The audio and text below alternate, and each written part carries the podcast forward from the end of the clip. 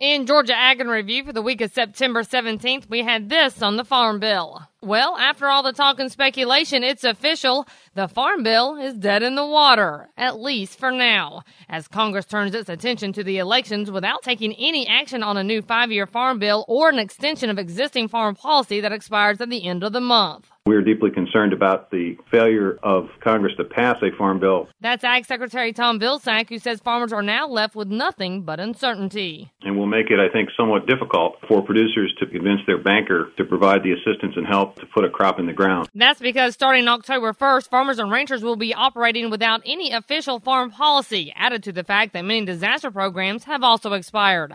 As for when the farm bill may be dealt with, Speaker of the House John Boehner says after the election, but gives no more specifics specifics. And House Ag Committee Chairman Frank Lucas has said he hasn't received any promises that his five year bill will come up in the lame duck session. And on the livestock side of things, Randall Wiseman had this. Well, in the latest livestock, poultry, and dairy world agricultural supply and demand estimates released last week, the forecasts for 2012 and 2013 red meat and poultry production have been reduced from last month as lower expected pork and poultry production more than offset the forecast for higher beef production.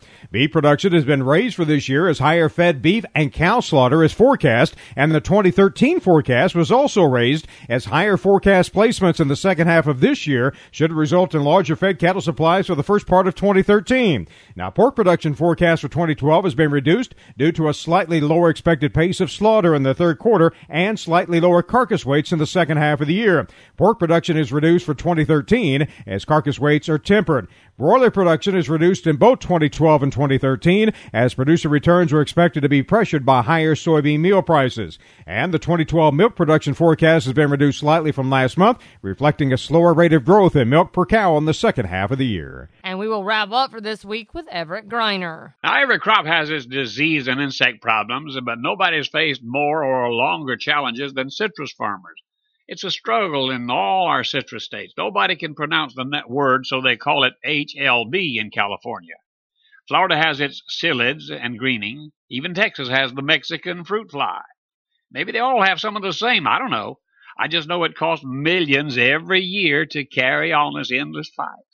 It's not over, but there's a good chance that we're making progress. The way it was expressed was we're winning some of the skirmishes. Right now, there's no cure for greening.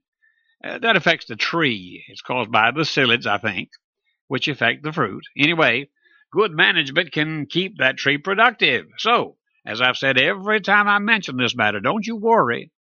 Your morning glass will be there. And remember, you can find these stories along with all the week's Southeast AgNet reports on our website at southeastagnet.com. I'm Julie McPeak with Southeast AgNet's podcast.